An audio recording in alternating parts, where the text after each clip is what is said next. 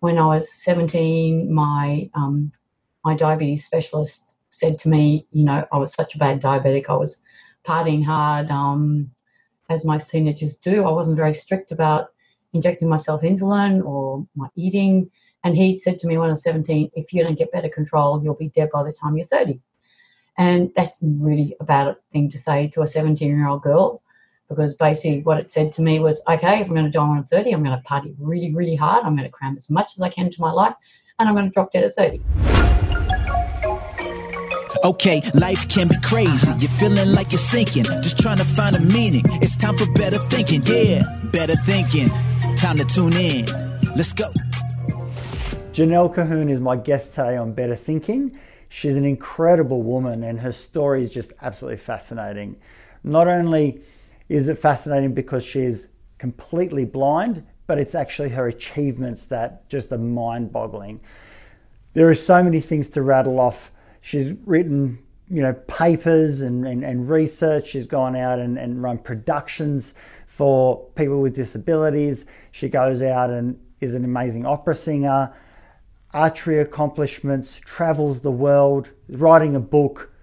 You can't stop this lady, and her attitude is absolutely amazing. And I think there's something for us all to learn from Janelle's story and, and the way that she approaches life. So enjoy this episode.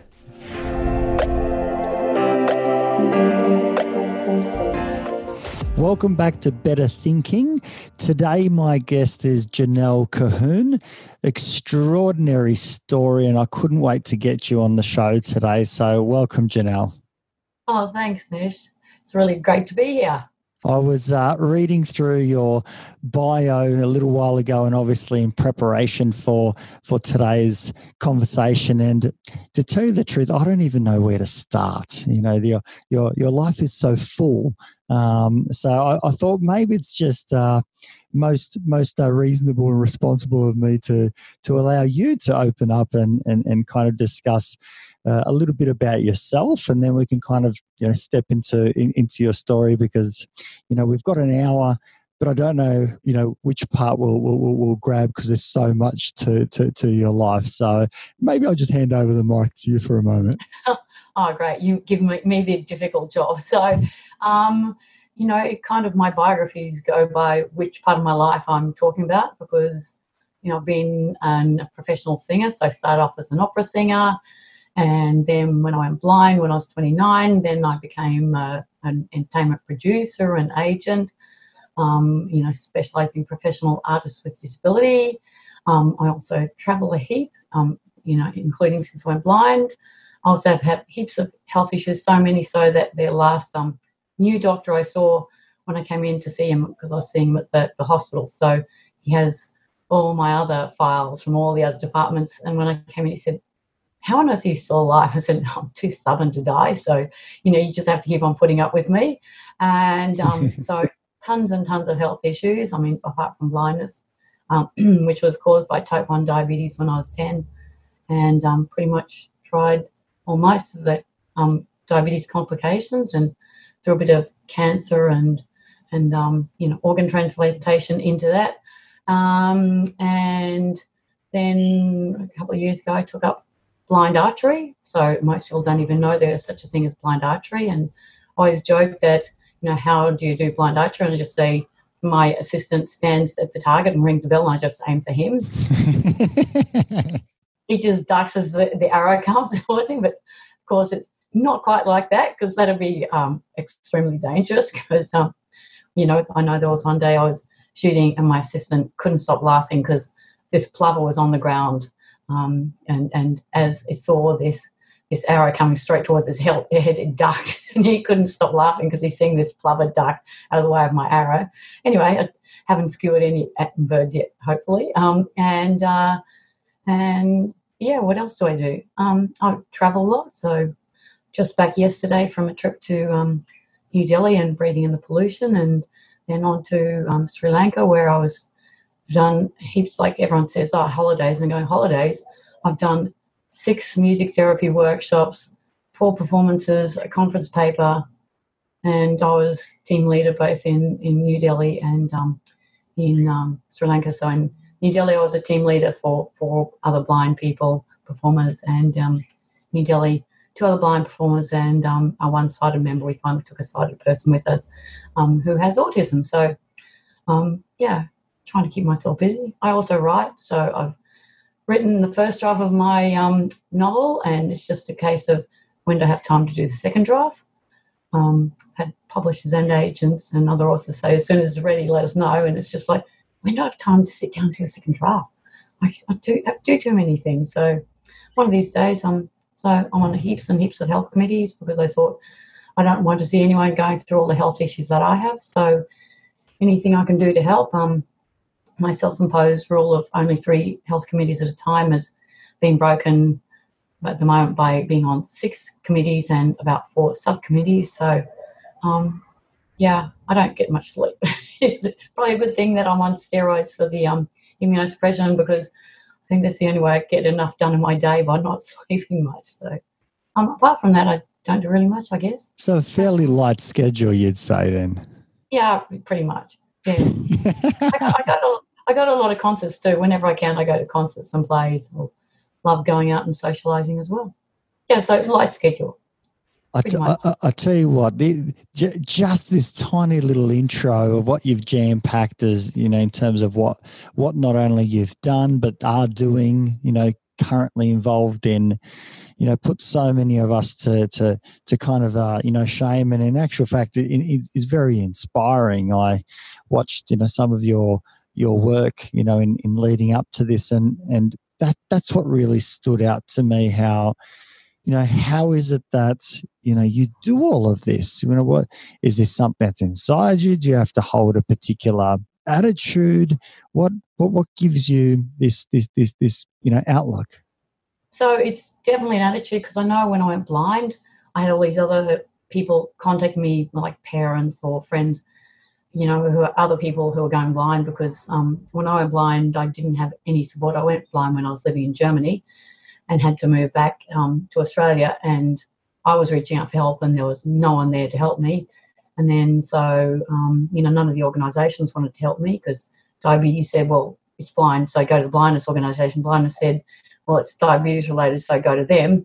And um, so then, obviously, because I just found my own information and um, then other people started, you know, then those organisations started putting other people in contact with me because Janelle's the expert. And um, and you know then i'm getting people saying like you're so positive you're still so motivated.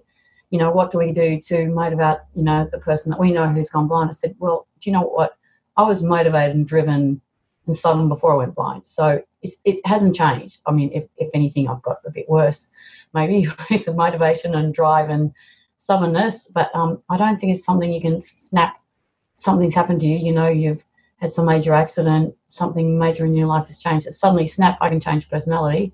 I think it was within me. And um, when I was, because I was diabetic since I was 10, when I was 17, my, um, my diabetes specialist said to me, you know, I was such a bad diabetic. I was partying hard, um, as my teenagers do. I wasn't very strict about injecting myself insulin or my eating. And he said to me when I was 17, if you don't get better control, you'll be dead by the time you're 30.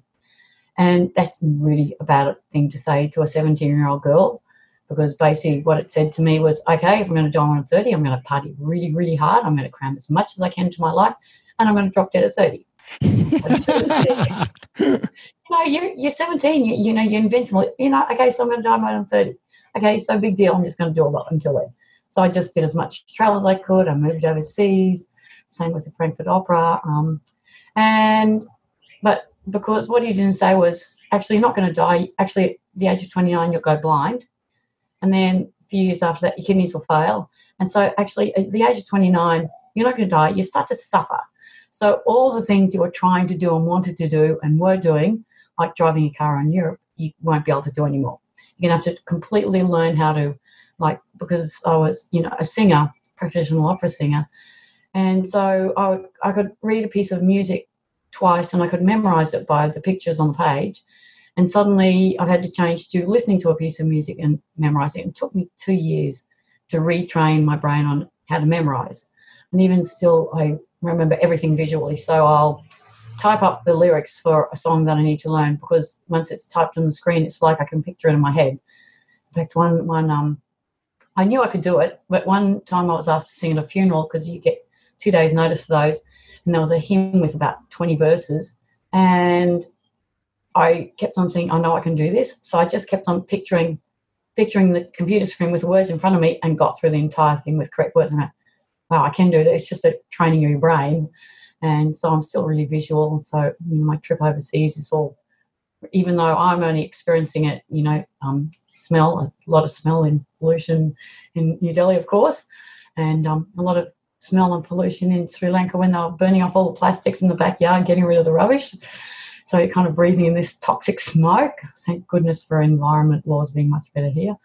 Um, and so I just visualize everything. So I remember I remember this conversation as a picture rather than as just a, you know the sounds that are around me and the smells um, and that sort of thing. Um, and yeah, so you know, suddenly I'm gone blind when I'm 29, and then my kidneys fail, and I was adamant I would never have a transplant because my thought always is if it's a transplant from a family member, what happens if, you know, I get one kidney from them?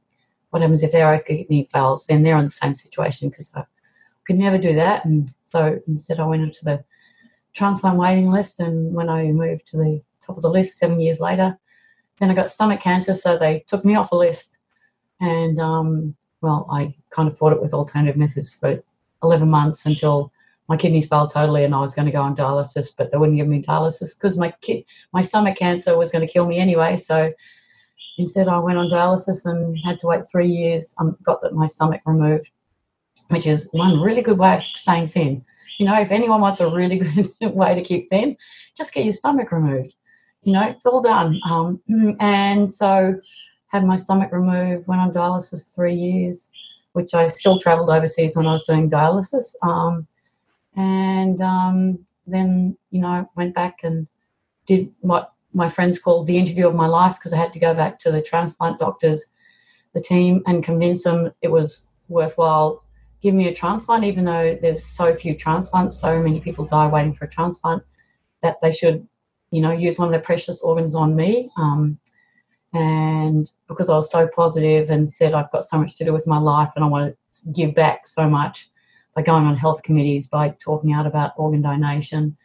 Um, you know, I dressed up well, put on makeup. My mum commented that I looked the best out of anyone in the waiting room, even though I was by far the sickest in the waiting room going in for their interviews to see if they go on the transplant list and convinced them I was a worthy recipient. And 11 years later, my transplant's still going, still going really well. I'm still traveling the world and, um, yeah, getting on more and more health committees. so, um, like I said, anything I can do to give back so that people aren't going to face the same things as I have, anything I can do to prevent them, you know, getting diabetes, especially obviously type 2 diabetes, because type 1 is, you know, you can't do anything about it, but type 2 is mostly lifestyle, um, obesity and, you know, poor eating habits and no exercise and that. But anything I can do to prevent other people going through it, I'll, I'll do.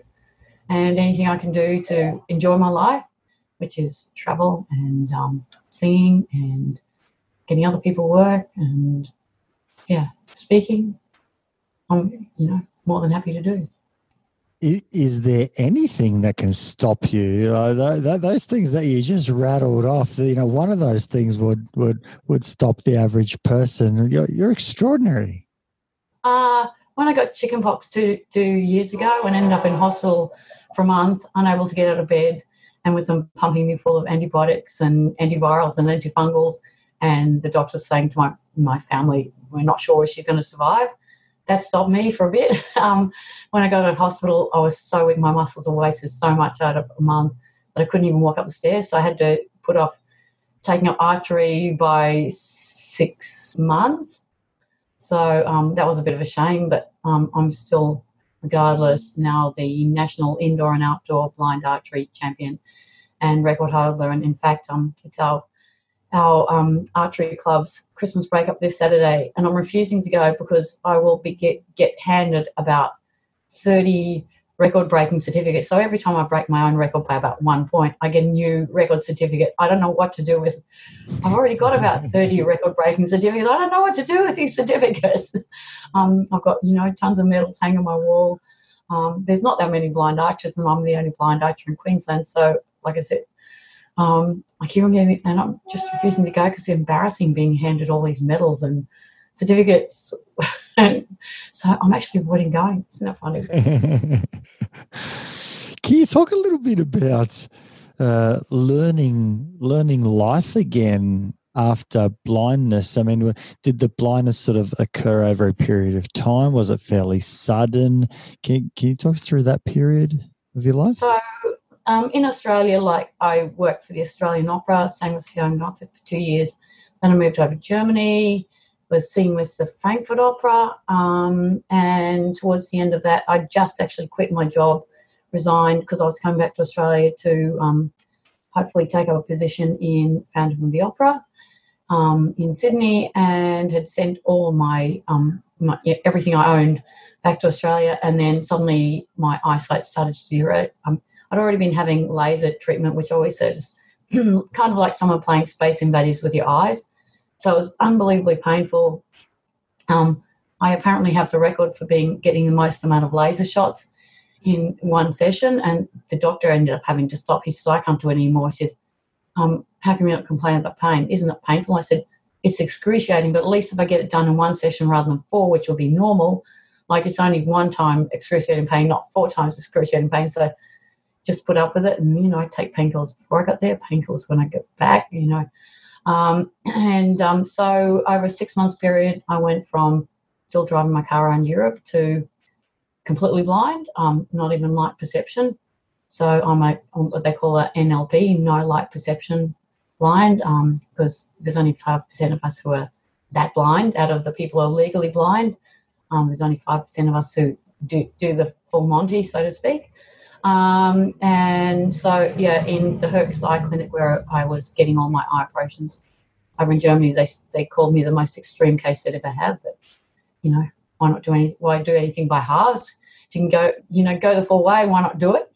Um, not exactly my intention, but yeah, um, you know, I got diabetes from an autoimmune disorder, so that's affected lots of other things. Like I have lots of other allergies as well because my body just keeps on attacking itself. So obviously every time they operated on my eyes to save my sight, my body attacked what they did. So within 10 days of an eye operation, um, my body had messed up what they'd done and they have to discuss it and send me in for more surgery. So I went through six months living in a hospital in Germany, having eye operation after eye operation. And you know, some of my friends are saying, why do you keep on going back for it? You know, each time you say, I'm never going to do this again because I come in so much pain. And I said, because I can't ever look back in my life and say, you know, if I only got that next operation, maybe I would have sight now. So, you know, well, you discussed with the doctors, and at the end they said, you're blind, there's nothing you can do. Of course, until bionic eyes come in. And, you know, when I went blind, they said, yeah, within five years I'll have, you know, the um, an artificial retina. Within 10 years I'll have a bionic eye. And now, 20 years later, they're saying within five years we'll have a chip at the back of the eye for the retina, and we'll have in 10 years we'll have bionic eye. So, you know, the, the blur, the lines keep on blurring and going out. And um, um, so when I first got back to Australia, because my mum came and rescued me because I was so sick and weak from so many operations by then. Um, mum came and rescued me in Germany and brought me back home, and and I to move my parents' place, which is very difficult when you've been living on your own for a long time overseas. Um, so I bought a, house as soon as I could together with my brother. Um, the first two years, my mum said I was awful because I was really frustrated and angry because, you know, being able to jump in your car whenever you wanted to, rely on someone to go and pick up some groceries so you could cook dinner. Um, I didn't have any work at the time, so going from a six day a week job um, to having nothing to do, trying to get gigs where no one wanted to employ me because I'm blind. Of course, you, when you're blind, you can't sing either. So I convinced um, Opera Queensland to give me a few jobs. So sing with them, but finding other work was incredibly difficult. Um, my brother, my brother was really good during that period because he could just see what I was going through, and he wasn't kind of you know mothering me or you know doing the I'll do it for you, Janelle. He was letting me you know, have a go myself until I was really frustrated. But I was very suicidal at the time. You know, I was a, a lot of black thoughts, and if I don't get my sight back within six months, I'm going to kill myself. Which, of course, that timeline kept on going out, and um, you know, a certain time you just start to live with it and deal with it. And of course, as soon as I was becoming active again, getting on, being asked to be on committees and feeling that I was doing something again, and then I started my own business, which meant suddenly I had lots of work, um, chasing up jobs, trying to get other professional artists with disability work because um, at the time, and I still might be the only agent in the Southern Hemisphere who you know, specialising in professional artists with disability. Everyone else thinks someone with disability is too hard to work with. And they don't look at, actually, it might just be a case of can someone meet this person at the taxi and bring them upstairs? Can someone walk this person to the bathroom when they need to go for a bathroom break? It can be as small as that. Or, you know, I know one of my autistic um, performers, all I need to do is spend the time talking him through. He was going to catch a bus to the gig I just had to talk him through catching the bus from his place to the city, where to walk to catch the next bus to get him to the university campus, you know, where to go there.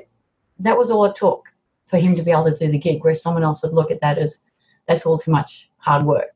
And of course, it just takes a bit of time and patience and and thinking, what's it like for this person? Um, when I go to India, this is the sixth time I've been to this Disability Arts Festival in India.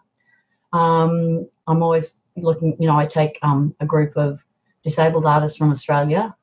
Um, I always try and take three blind musicians because it's mostly a music conference um, and festival. And so I have a lot of blind musicians, but then I always look at someone with a different disability who can be our sighted help. Um, this year that didn't happen. So we end up as a room of five blind people, which meant the volunteers had to give us a lot of extra help and there were a lot of funny things happening in our room. Um, you know, at least at least we can all jump out of the tiny weeny insufficient shower and get dressed in front of the rest of the group, you know, males and females naked. And no one really cared about that, of course. and so, you know, and one guy had just enough sight to be able to tell, I think we're all sleeping with the light on. So can someone find where the light switch is? No one ever asked the volunteers to tell us where how to work the remote control for the air conditioning. So it was a bit stuffy in the room at night, but you know, it's just all part of the fun. Um, but so I know one of the things in India, they'll like there's people coming from all around the world at this festival, mostly from the Indian subcontinent. Um, so they're saying it's all accessible, but you know, a ramp, a really steep ramp up to get in and out of the hostel would be considered completely inaccessible in Australia, where they're because they're used to being pushed or pulled up, uh, you know, or down a ramp. So for them, it's not inaccessible. And when there's lots of people who can't even afford a wheelchair, so they're walking around with songs in their hands, it's it's not inaccessible. So while I've got this fantastic DVD called Accessible India, um, we look at it and laugh and say, by our standards, it's completely inaccessible. So when I'm taking a group, I would never take someone in a wheelchair just because I'm thinking they're not going to cope um, because it's just, as far as I'm concerned, inaccessible and they would consider it inaccessible too, unless it's someone like I always say, the group I'm taking has to have the whatever attitude. You know, whatever's going to happen. If we get a rehearsal or sound check before we perform, whatever. If we get up on stage and they don't have give us the mics, they don't turn on the mics, the mics die while we're performing. They they swap mics on us while we're performing. Um, you know, whatever. they give us uh, whatever to eat, whatever you know, dinner isn't at seven o'clock like it's supposed to be. It's at eleven o'clock because they're running late. Whatever. Who who came up with the whatever attitude? I love that. Uh, that's me. That's me. I just always say you have to have the whatever attitude. You know, it just has to be whatever. Just accept anything and just go whatever. So whenever someone starts to complain, I just say whatever. You just have to say whatever.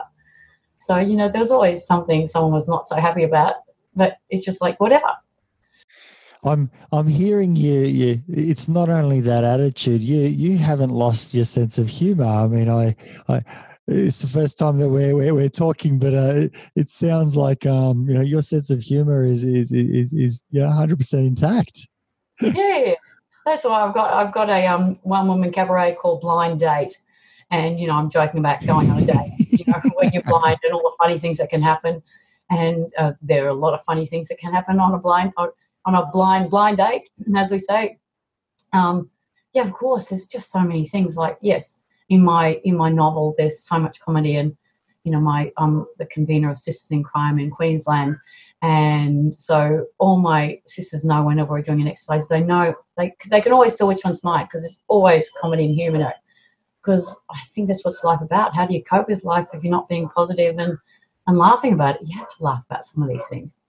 I mean, some of these things. I mean, the the showers in, in they put us in a really cheap hostel because they were we were their guests, so they paid for everything while we're in Sri Lanka. So four of us, everything was paid for, and they put us in the cheapest of cheap hostels, which was filthy. Um, and you know, four of us in a room, that's all cool. The bathroom was this big share. I don't know whether it was a sports kind of, but basically there was only cold water, and the cold water shower was on top of the urinal. So I basically had a cold shower over urinal for the last week and a half. You know, how can you not laugh about something like that? like, I, we've got photos. I'm going to upload them to Facebook because, you know, because I said we have to get a photo. No one would believe that we're really showering over a urinal for a week. Uh, so how else can you do but the whatever attitude? And, you know, I know a lot of people who would not have coped with that, but everyone in my group just thought it was funny. They all had the whatever attitude, you know, whatever it's not every day you shower over a urinal. And that's what's so in, in, in inspirational the the whatever the you know the resilience you know the the attitude of whatever it is what it is you know I'm going to sit with that and in actual fact make light of it you know uh, make some humor out of it laugh at it, it it's um you know it is what it is rather than complaining it, it's know that's what it is. It's it, it's incredible, incredible sort of a uh, way to look at these things. Yeah, well, you know the um, the festival in India because I'm not really a big person who's rushing around to all the disability arts festivals around Australia and overseas because I, at least in the Western world, what I see is everyone goes to disability arts festival to whinge about, you know, how they're being discriminated and you know how the reason I'm not getting the work is because I've got a disability. The reason I'm not getting my you know, artworks hung in a gallery is because I have a disability. And I always say, so just focus on what you can do. There's no reason an artist with a disability, you know, in a wheelchair, let's say, can't have their their artworks hung in a gallery. Like if you're a good artist, you don't actually physically have to hang them. So therefore, what is the barrier? And just like with singing, okay, there are a lot of barriers to me getting up on stage and now being in an opera and opera companies do put those in my way. But um, just earlier this year, I went back and sang with Opera Queensland in their big um, concert performance of the Verdi Requiem, which was amazing. And just going with the, I'll just make it work. And so that's basically what I try to do. I need to make it work, but I'm also the one who needs to fight to get the work. I'm the one who needs to get there and say, I can do this.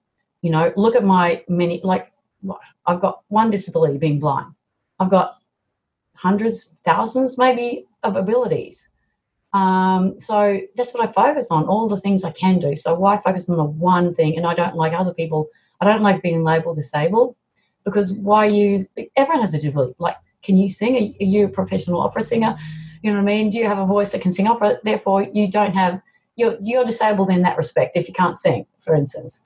So you know, I mean, I'm a I'm an archery champion. So if you're not great at archery, then you're disabled in that respect. So, you know, focus on the abilities, not the disabilities. And um, most of the, you know, arts, disability arts festival, they just whinge and complain about all the discrimination and how they can't. And the one over in India, because they're having people with these serious disabilities, things that we would have corrected at birth. Um, like I said, they don't have wheelchairs, so so some of them are walking around with thongs in their hands, dragging their legs behind them, like how awful is that when the, the, the streets are not clean? It's just like, it's just things that we would never see over here. And yet, every single person up on stage is so excited, so happy, they are celebrating, coming together for this big festival where, you know, they, they give us great food. Where some of these children, this is the biggest meals they get for the whole year because their family is giving them the least amount of food because they're a disabled member. So they're celebrating life. They're celebrating being there, celebrating getting up on stage and performing for this group of really supportive people. And that's what I love about this festival. That I mean, it's a terribly badly organised festival. There are all these things that I just say, "Oh, please let me produce this concert because I could do it so much better." But you have to take the whatever attitude. I mean, it's just really a lot of things that are just so weird and funny and wrong about it. Sounds like your focus, your your focus is is is one that goes out and looks at not the things that you can't do, but rather the things that you can do. And and part of the challenge is that people sometimes come to you and and you know whether it whether it be tell you or insinuate or kind of say there are barriers and you know it's not going to work for you and you're kind of having to say you know let me speak for myself you know i'll make it work for me if, if, if you give me the opportunity. Don't don't tell me what i can and can't can't do. You're having to kind of advocate and focus on uh, on that rather than you know kind of you know having to battle both those things.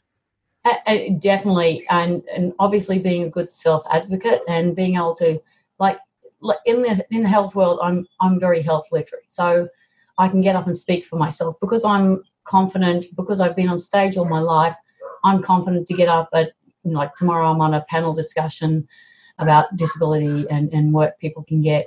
Uh, because I can get up and advocate for myself, because I'm prepared to sit on these committees with all doctors and, and healthcare professionals or go to an international um, health forum and talk in front of all, all healthcare workers and scientists and that and tell them my experience and what it's really like to you know have the issue have the disability whatever it is um, because i'm happy to start up petitions or to just fight people and like yes arguing. So i will apply for jobs where i know they're going to look and say she's blind she can't do it. But of course if they actually give me the chance to say well of course i can do it you just don't know how i can do it. People assume. People assume that because you're blind a you can read braille which um going blind when i was 29 and having no feeling in my fingers because of you know diabetes nerve damage to my fingers means i don't braille I, so i have to listen to everything i've got a talking computer which is a huge help, of course. Um, means I can access most things on the internet. Like there's a lot of um, inaccessible things on the internet, a lot of inaccessible documents I get sent. But then I'm prepared to go back to these. There's, there's, every so often I get sent a newsletter. They've chosen a new format. I'll get back to them and say, "You've just made an inaccessible format. Do you want to look at changing things?" Um, so you know, I choose my battles because if every time sure. I went to a website and found it inaccessible, like there's lots of shopping websites that you just look at and you go, I can't do that. Like you have made something inaccessible. So when I'm applying for a festival, you know, to apply to some international festival, and I've left it till the last minute, you know, so the 12 minutes before midnight, and you get to the last page to submit, and there is something I have to tick. You know, I'm not a robot, and there is absolutely no way I can tick it. That's when you get really frustrated. and it's just like, oh my God, there was one time it was doing really soon, I think half an hour before I got to the point. And it wasn't one that uh, it, some, some online forms you're filling out. So then basically I can just log out, call my mum, you know, wake her up at 11.30, say, mom, you have to finish this for me. Um, and she can just log in. All the information's there. She just has to go to the last two pages to click yes, I accept, and then submit. And this one was basically I'm just emailed her all the information. Say, mum, mum, you've got half an hour, it's due in a half an hour. You have to copy and paste all these things in, and then you get to this one. So it's a real panic. So um, that's when it's really frustrating. Um, like I said, there's a lot of shopping sites that are incredibly frustrating because mm. they are inaccessible. Um, you know, that's that's probably the most frustrating thing is when you're seeing things that they could do right, but they just can't be bothered. Yeah. And you know, there's, there's a lot of government things, even though it's everything like, for instance, the hospital they are supposed to have everything. Government is supposed to have everything accessible. In the public hospital, they are still refusing to send out an email about your reminder for your upcoming appointment. Or let's say you're going for a, let's say one of those horrible things like a bowel preparation, and they send you this two weeks list of what you can eat and what you can't eat, what you need to do at certain stages, what you need to eat and drink at the last stages. They give it to me in print form. So I can't read it, which means someone reads it to me once, two weeks before, and I have to memorize everything on that darn list, which of course you can't. You don't do everything right because you can't remember. And they've got a policy that they don't send anything by email, and you're going, that's crazy because that's making it inaccessible to me. to anyone who's not literate. So, you know, 18% of our population cannot read print. 18%. That's the populations of South Australia and Western Australia. So that's many Incredible. people who cannot read print, and yet they're refusing to send something inaccessible. Like anyone who's, you know, um, you know, different language speaker, if it's sent out by email, all they need to do is push that translate button and they can understand it. You know, when it's in print, what are they supposed to do? If they have a scanner, they can scan it in and then try and push the, the translate button. You know, that's one of my big things I've been How important has family and technology been for you? um, both absolutely. Like um, that's one of the reasons i moved back to brisbane because it wasn't my plan to move back to brisbane. It was my plan to continue my career in sydney. But obviously having family like my mum comes over once a week to help me out um, just with paperwork things. I mean now i've got the ndis so that's helped a huge amount because my mum's you know 80 and her eyesight's failing herself um, my- and she likes the chance to come over and she makes up medicine for my parrot who has separation anxiety issues. So she has to make up a bird Prozac every each week for my. so yeah, of course, of course, I would have a bird who's got separation anxiety who needs Prozac every day. Um, so she'll come over and just help me out with you know just getting all my appointment letters in order. So if I'm going to meetings, she gets up my Cabcharges ready. She just puts in a pile in order of the week going past. She goes through my filing cabinet. She reads me any mail. Like I said, she makes up the, the week's worth of um my parrot's Prozac, um, and just so I can just give it to him each day to eat. Um, other than that, I have to stick a syringe in his beak, which is very challenging when you're blind. Um, yeah, so I relied a lot of, and like I said, when I first got back to Australia, um, my brother and I bought a house together because he had the job and I had the deposit, and they wouldn't give me uh, you know, a housing loan because when they're looking at blind work, of course, I can't work. That's the assumption. And um, my brother had no deposit because he spent his money, but he had a good job. So together we bought a house. So, you know, in that respect, now I have a house, um, which is really nice. Um, and yeah, technology, or I would be completely lost. I would not have all that I have now because obviously I can write a book because I use my talking computer. I can access the internet. I you know, have a, a, really excellent thesaurus that I can look up words on.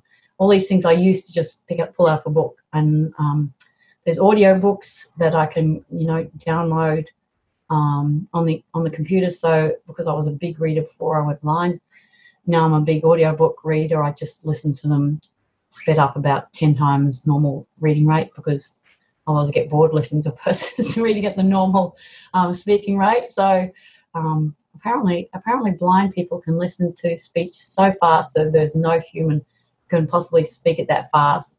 And it is so fast that unless you're blind you can't really understand it. But um, you know when you're used to listening to synthetic speech spoken really fast you can understand it perfectly. So has your listening improved? I, I, I my, my understanding is that sometimes you know if, if someone loses a particular you know sense that potentially the, the, the brain goes out and, and says we're going to give additional um, you know efforts to to other senses and or, or, maybe out of necessity we have to go out and and uh, you know practice listening harder you know if if we don't have vision. Has your has your hearing improved? What, what, what do you uh, well like i always say it's not so much that my hearing is improved i'm just using it better um, i mean i was a musician anyway so i was already really good at like listening to things, hearing things. Um, like having because I'm a big researcher, like I just like to know everything about, you know, I get diagnosed with a new health issue. I have to read everything I can about it. Like, and I read all the scientific papers so I can read all the scientific speak. Um, but so I know I researched a lot into it. So apparently your brain is taken up with 80% of your senses is taken up with sight. And because, you know, if you just glance around the room, you pick up an enormous amount of detail in that tiny little glance because you can see the color of the walls, the, the, what the what the painting on the wall is, you know where the dust is, you know how many books in the bookshelf, you know the color. You pick up so much information in that tiny glance. Of course, if you have to feel over all that information, a you're not getting all that information, but b it's going to take you hours to feel all that information that you can do in a millisecond. So they say when you lose your sight, that 80% of the brain doesn't just kind of end up as wasteland basically you take that up with um, touch, which obviously mine's not too good. My touch isn't very good. So, um, but with um, you know sound and smell. So suddenly all that eighty percent is being used. So like I said, just using your hearing and you smell better. Um, it's just always so funny when um, I'm in hospital and I know when we're over in um, you know this group of you know five blind people sharing a room you couldn't whisper something to someone in the room because the person you were talking about would hear you. And it's just like when I'm at the hospital. Yeah, so when, when I'm at the hospital, they'll stand just outside my door discussing me. And it's so funny because someone will say along the way, you know, she can hear every word we're saying. Because like they've realized that my hearing is so good that they can stand whispering at my door, but I can hear, come into my damn room and discuss me if you're going to discuss me because I can hear every word you're saying. So it's just so funny because you know people used to try and trick me by walking up the back stairs to creep in, and my brother just say, and my my flatmate at the time say, doesn't matter what you say, she knows exactly who's walking up the stairs by you know the sound the, the way they're walking, and you know you you cannot sneak up on Janelle. But they also commented that I walk incredibly quietly. I've got timber floors, and obviously because I'm listening to everything, because you can actually hear the walls around you um, there's something called human echolocation. So it's it's like the bats, except humans learn to use it when you're blind because you don't bother using it when you can see. Although apparently, if you put on a blindfold for a couple of weeks, you'd start to use it. Um, so you can hear things around you. So if someone, let's say, you know, the waiter is reaching a hand in front of my face, I can hear there's something in the way. So I can hear that sound of the dense space. Um, one of the guys I've just been traveling with, he has the most amazing human echolocation. So he never uses a cane. He just runs around. Once he's been walked through an area once, he can navigate anywhere. So when we were over in Singapore last year, like he was walking myself and this other blind lady down, you know, down, you know, three three different hallways to the lift, down the lift, get into the big, big. It was one of those really high atrium reception areas. Walk straight across this big open space, stop just before we got to the stairs to walk up a couple of stairs and then down a couple of stairs into the restaurant. You know, because his his human echolocation is so amazing. Does he have to make sounds along the way, or or he can just pick up from from other sounds how it echoes as well? How how does that well, work? Yeah, so it's interesting because I don't do the clicking, so they actually tape out the sound click. So, and I said to him once because I've never heard him doing it. I've I hear some other people doing it, um, I've heard him clicking a few times just when like the room was saying Sri Lanka had a fan on fans on the whole time um, because of the bad air and because of mosquitoes. Um, so his his echolocation wasn't working too well because it was really getting affected by the um, by the fans. But um, um, yeah, I he, he I asked him once. Said, "Do you actually do clicking?" And he said, "Yes." But he must do it so quietly that it's like even I can't hear it. Um, like I said, I've just heard him click a few times just when, you know, he was really struggling with the, the fan sound. But yeah, so yeah, most blind people have the good, you know, especially people born blind, have really good human echolocation. But like I said, I walk around my own house. It's only when my radar's off because, like, maybe I'm really tired or had a few drinks and then suddenly I'm bumping into things. But normally I just wander around. I actually had a flatmate move into my house one time and he was here for three weeks before he noticed I was blind. so that's because I just walk around. I'm doing all the cooking because I do all the cooking at home. Um, yeah, so so yeah, he didn't even notice because I'm navigating the house so well. I uh, used to have a friend who unfortunately is uh, uh, now passed away, but he was blind, and, and every time we would speak, he would immediately rattle off, you know, my date of birth, my my address, my um, phone number. His memory was was incredibly sharp, and and and he was, you know, quite, quite an elderly man. Um, yeah, the, uh, Chenko Stoichev, uh, you know, amazing and beautiful human being who, who was just a giver. But I tell you what, geez, was he sharp, and and and he he didn't have any any vision either um, in terms of uh, completely. Um, uh, I think you said uh, light light um, uh, perception. Um, but uh, I tell you what, what, what he made up we, we, we, with everything else was was uh, you know you remind me very much of, of him. Well, I know one of the guys. So Dr. Jeffrey Usher, he's just got his doctorate in music. and um, he's a jazz pianist. He lives in Brisbane as well, and he was one of the guys who are over there. He remembers numbers. So basically, when we need to, you know, we, we've got a couple of SIM cards in Sri Lanka, and he just remember the numbers. Or you say to him, "Oh, what's the currency conversion between we've got 4,000 rupees? What's that in, in, in, Australian dollars at the moment? It's 1.25 at the moment." He just rattle it off. Um, but the other guy um, we were there with, uh, he's from Iran, and he's a doctor of Persian literature. You can ask him to recite any poetry from the entire tens of thousands of years of Persian poetry, and he'll just rattle it off. Um, he's also got his bachelor in Arabic literature, so he also teaches that at the University of Tehran. And you're just going, and of course, like like Persian music is all by listening and remembering orally. So of course he's a pianist and composer and arranger. So just watching these people are just amazing, amazing memories. Like, you know, I think my compared to most of my friends and family, my memory is amazing compared to those guys, I'm an amateur, you know, so just go, wow. I mean, anything remembering tens of thousands of years of Persian poetry, for goodness sake. Yeah, it's phenomenal. In, in, in, in some sense, and, you know, maybe, maybe it does come from that place of, you know, 80% is, you know, um, of, of, of our resources moves towards that visual uh, perception. And once you lose that, it almost brings about this the, the possibility of becoming and I don't know if this is the correct word but you know superhuman you know that that that, that uh, you you can perform in these other areas in in, in a phenomenal outlier sort of way that that um, you know your hearing and, and that of your colleagues or memory um, you know and then add on top of that your your incredible attitude you know the can do attitude and the you know whatever attitude um, you know, wow, look out.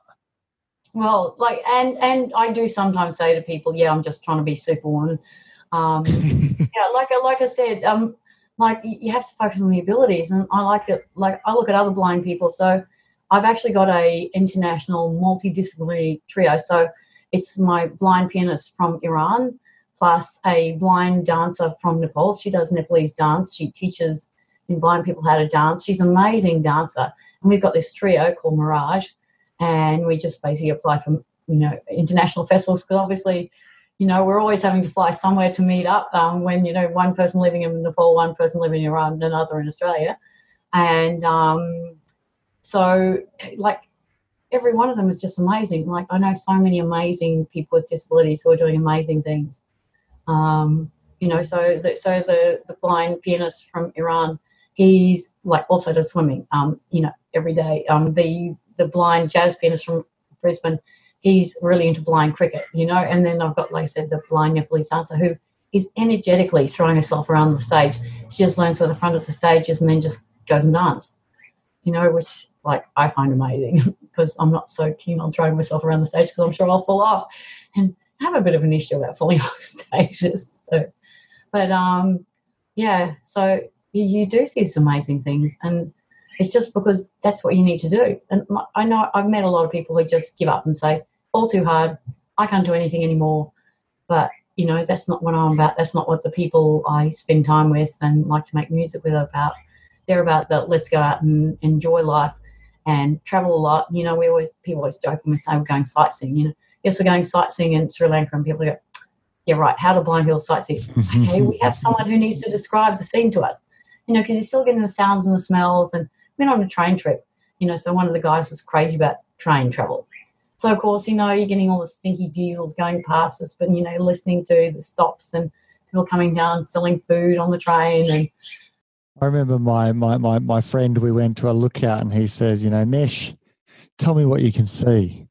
And I remember I was a young man, you know, and I, I scratched my head going, What what's Chenko asking me this for? You know, like it wasn't making sense. You know, I'd say, you know, there's mountains, there's nice greenery, you know, in between us and the mountains, there's the city, and you know, you can see, you know, Parliament House, and and I, I, I, I you know, couldn't kind of get it, and you're filling in all the all, all the gaps for me. You know, looking at your bio, um, you know, what we talked about before in terms of people putting in, uh, uh you know, boundaries. You know, uh, they're the boundaries that I was putting in as well. To thinking to myself, you know, how can Janelle do this? You know, archery, opera, you know, music productions, singing, traveling, you know, writing conference papers, giving papers, you know, being a writer, sitting on health uh, committees, uh, uh and the list goes on. And and and I I think I get it. I you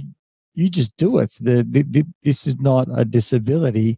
Uh, why would that go out and you know uh, exempt you from all those things? You get up and you uh, uh do what you need to do, and you go and get it done. And you know, there, there's a thousand reasons why why someone can't.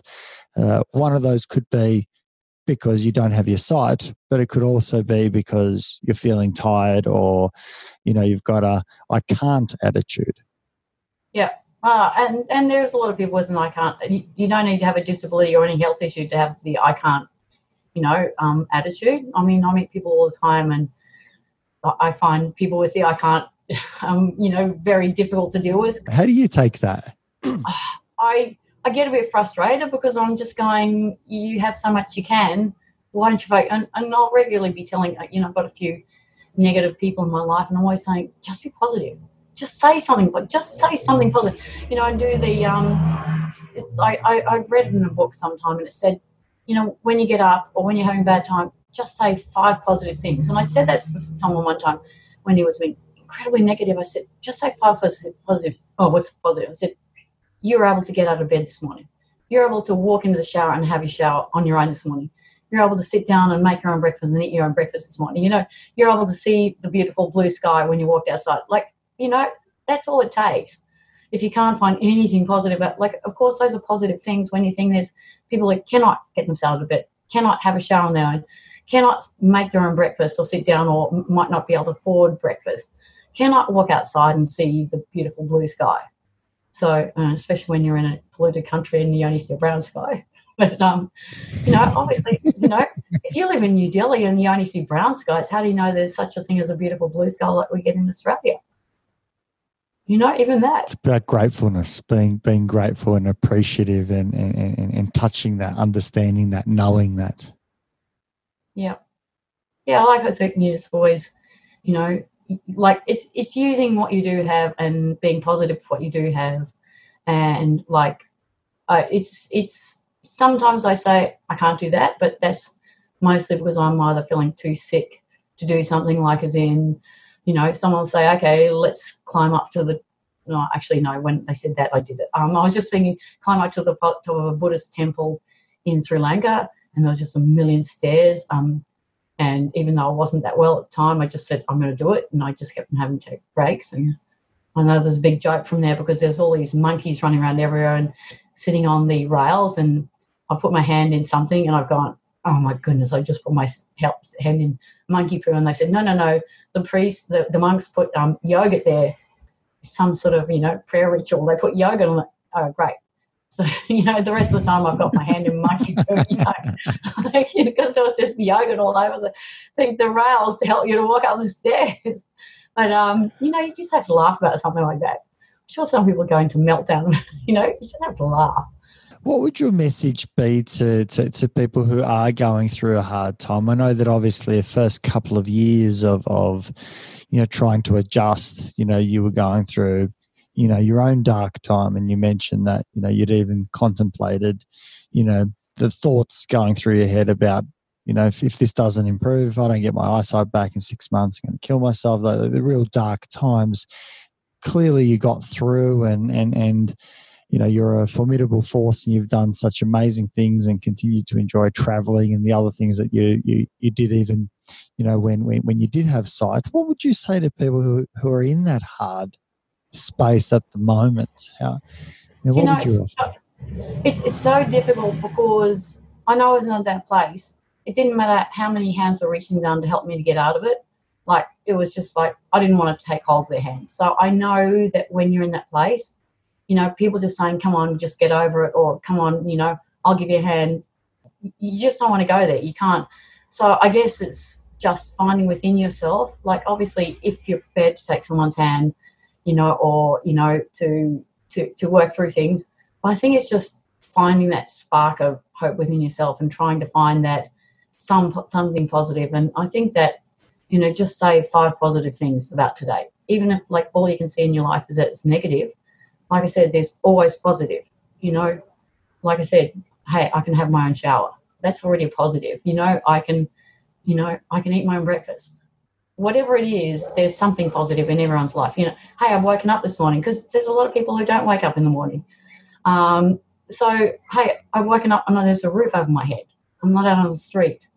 You know, I'm not living in the slums of New Delhi where there's, you know, a million or so people living under a piece of cardboard, you know, in these absolutely revolting conditions that we couldn't even imagine. So, you know, there's always something positive. that's the only thing I can think that, you know, you just have to find that something positive and then try to find something that you actually enjoy doing.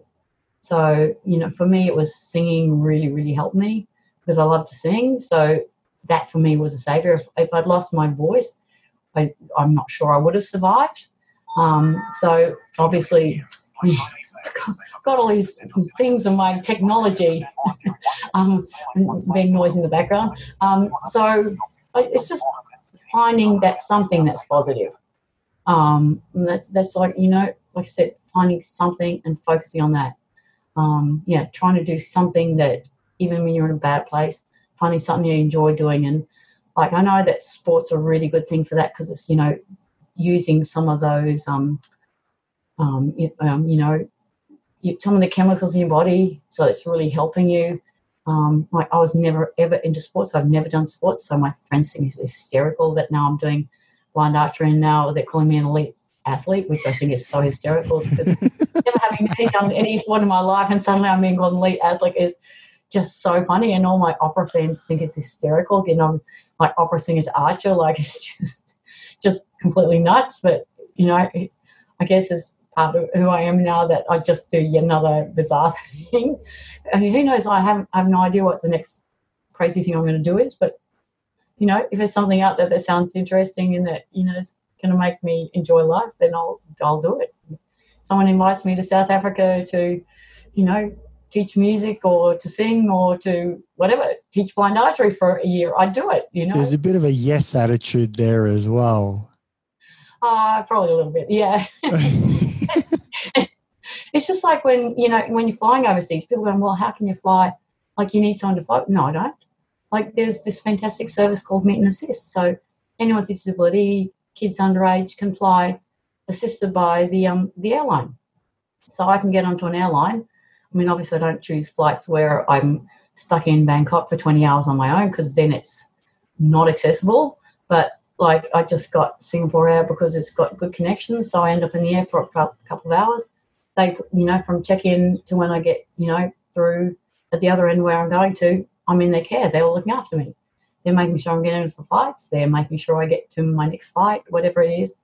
So I can fly anywhere on my own, which is fantastic. It means, you know, I've traveled all over the world because I organize people when I get there. And, and the other thing I always do, always, always do is have a backup plan in place. So when I was just over in India and Sri Lanka, backup plan was using Wi-Fi. Sri Lanka doesn't really have Wi-Fi, so backup plan is I just pay five dollars a day and use roaming. So you know, I you know whenever I've not had backup plan in place, something will go wrong, and then you're really stuck, and then you're just in this situation where you're just going, if I don't have a backup plan. So you know, when I went to London a few years ago, I was staying with a number of different places people, places. And because I just recently had something happen to me in Brisbane where I didn't have backup plan in place and just everything went really, really pear shaped. Um, you know, not unmanageable pear shaped, but just just didn't turn out the way it was supposed to. So it's just like now I always have backup plans. Everything I do has a backup plan. You know, if I'm going to see a show at the theatre, I've got, you know, person A organised to meet me there and go to the thing. If just in case person A can't make it, then I have to organise person B that's going to be available just in case I need them. For instance, or that I just call the theatre and say, hey, can you meet me at the front? I'll catch a taxi in. Can you meet me? Put me on my seat. You know, always having backup. Yeah. It just you, uh, makes me feel, you know, more confident and, you know, leaves less open to go wrong, basically. Do you ever feel anxious, nervous? Uh, do, you, do, do you worry much or, or you kind of just feel you know, the whatever. It, it, will work out. I've put in place some some uh, you know backup plans, strategies. I've got I've, I've got an idea about how things are going to work out. Do, do you get concerned, or, or you just go for it? Yeah, no, I do sometimes, but just certain issues that concern you or make you anxious, and that's when I go through nights without sleeping. But luckily, I just listen to audiobooks so I can take my mind off. Yeah, I do, but it's it's not necessarily big picture things. It's just, you know, it can be something really silly, especially when I was getting ready to go over to India. I had so many things I had to do. I'd promised three or four people that I'd help them write a conference paper or abstract. They were applying for, you know, some big international conference. They, like I do a lot of editing of people's stuff, you know, editing biographies, helping people, you know, second language English speakers write conference abstracts, whatever and they're asking me to help them. And then I've got a couple of grant applications I want to put in. And then I've got, you know, five committee meetings, which I also have to read reports for and comment on. And then I also have to let everyone know that I'm going away and also have to, you know, et cetera, et cetera. And then I start to get stressed about the fact that I've got so much to do that how can I do it in time? Um, but obviously getting so stressed that you can't do anything, which a lot of people do, you know, they get too much on the plate. So it's kind of like, you know, how do you eat elephant? And one bite at a time. I just try to do the one bite at a time rather than look at elephant. I can't eat that elephant all at once. So therefore, I'm going to be paralyzed by. You just chew very fast. Yeah, oh yeah. and well, it just means I chew all night and don't get any sleep. so before I flew off to India, I managed to say, okay, there's a few things I still need to do. I'll just have to survive without them. And I lay in bed for 45 minutes because I just thought, it'd be good to get my feet up for 45 minutes before I jump into a plane for the next 17 hours. And um, yeah, so 45 minutes is pretty much normal for me just before I catch a flight overseas because I'll be just racing to do everything till the last minute. And, you know, because two nights before it, I was going to do things all night and suddenly, you know, um, an old singing teacher of mine had died. So then, of course, instead of doing work all, you know, Sunday night. Instead, I'm going to a funeral rehearsal on Monday night because I put my hand up to not just go to the funeral, to sing in the choir, of course, which means suddenly I'm having to look at music to sing at the funeral, going to rehearsal on Sunday night. Then instead of Monday morning, packing all morning, instead I'm at a funeral all morning, you know, so still, okay, that took a huge chunk out of my time. Great. Okay. you know, now how do I get it all done in the time? So yeah, it's just, you know, you're such an inspiration with such a full life. Uh, I think uh, so many of our listeners will, will will will take so much from not only you know this this this conversation, but you know what's possible and to take these you know barriers, limitations, you know, and put them aside. Uh, because you know they are just figments of our, of our imagination. You, you, you're a clear example um, and a phenomenal one of of that. How can people get in contact uh, should they wish to to uh, you know collaborate, uh, put some ideas forward, meet you, um, you know, ask you something that you'll say yes to. Um, Again, how can people best you know, find very, out more? I'm very good at saying yes to things. You know, was just like, yeah, of course I'll do an interview the day after I've got a flight from you know, Sri Lanka when my voice is all croaky because I've been giving so many music therapy and performance and breathing so much polluted air. Of course, of course, I said yes to talk on a panel tomorrow morning. Just like, okay, should I fit in some archery training there too? Um, I, actually, I probably will contact my archery assistant and say, yeah, let's go tomorrow afternoon. Um, anyway, so um, I've got my website, which is very out of date because I need to find a new um, web designer to help me just update things. I need to find the time to rewrite the biographies too, but that's another thing. Um, so my website is www.salubrisproductions.com. So salubrious is in the word healthfulness because I thought it suited, well, it was just a joke word to start with and then it became my business. So salubrious is in S-A-L-U-B-R-I-O-U-S productions all one word dot com. Um, salubris is healthfulness and I think, you know, I think we all need a bit of healthfulness in our lives, right? Absolutely, absolutely, and I think uh, you know healthy, healthy uh, mind frame as uh, as well, which um, you know I, I, think is very much evidence of, of how you live live your life.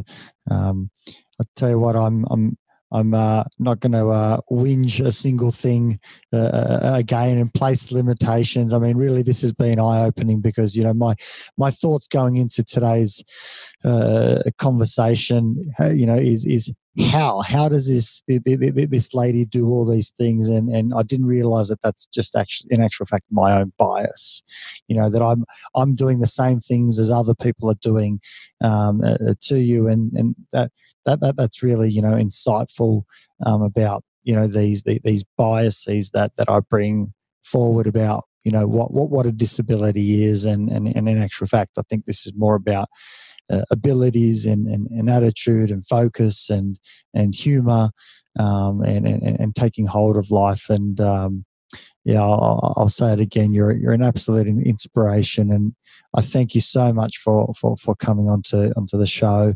Um, and I look forward to finding out more about uh, what's next uh, as well as well for for you in this you know jam packed jam packed uh, journey. Well, on Facebook, I'm, I've got a Facebook um, just my own name in Facebook, but um, there's apparently a lot of fun pictures of me in you know New Delhi and mostly in Sri Lanka. Um, and you know I've got YouTube as well under Salubris Productions. Some you know links to music I've done, and I'm also on LinkedIn. But um, know, I haven't worked out how to put most of the stuff up there because it's not that accessible. So it just means I kind of there. But um, but yeah, like I know when we're in the room in both in India and in Sri Lanka, that's what everyone's attitudes was. They couldn't believe all these blind people could get around. So you know, people want to mother us because they think that's what we need. And all we're saying is we just need to, you know, if we've dropped something on the floor, you know, yes, someone to find it much quicker than us kind of feeling around on a disgusting floor is much easier. You know, hey, which t-shirt I'm about to put on today, you know, is much better than like I was about to wear my um, pajama shirt, t-shirt home, you know, yesterday, and I was just like, I was so glad when the one side lady she said, "Um, Janelle, by the way, you've got your pajama shirt." No, I'm not wearing my pajama shirt.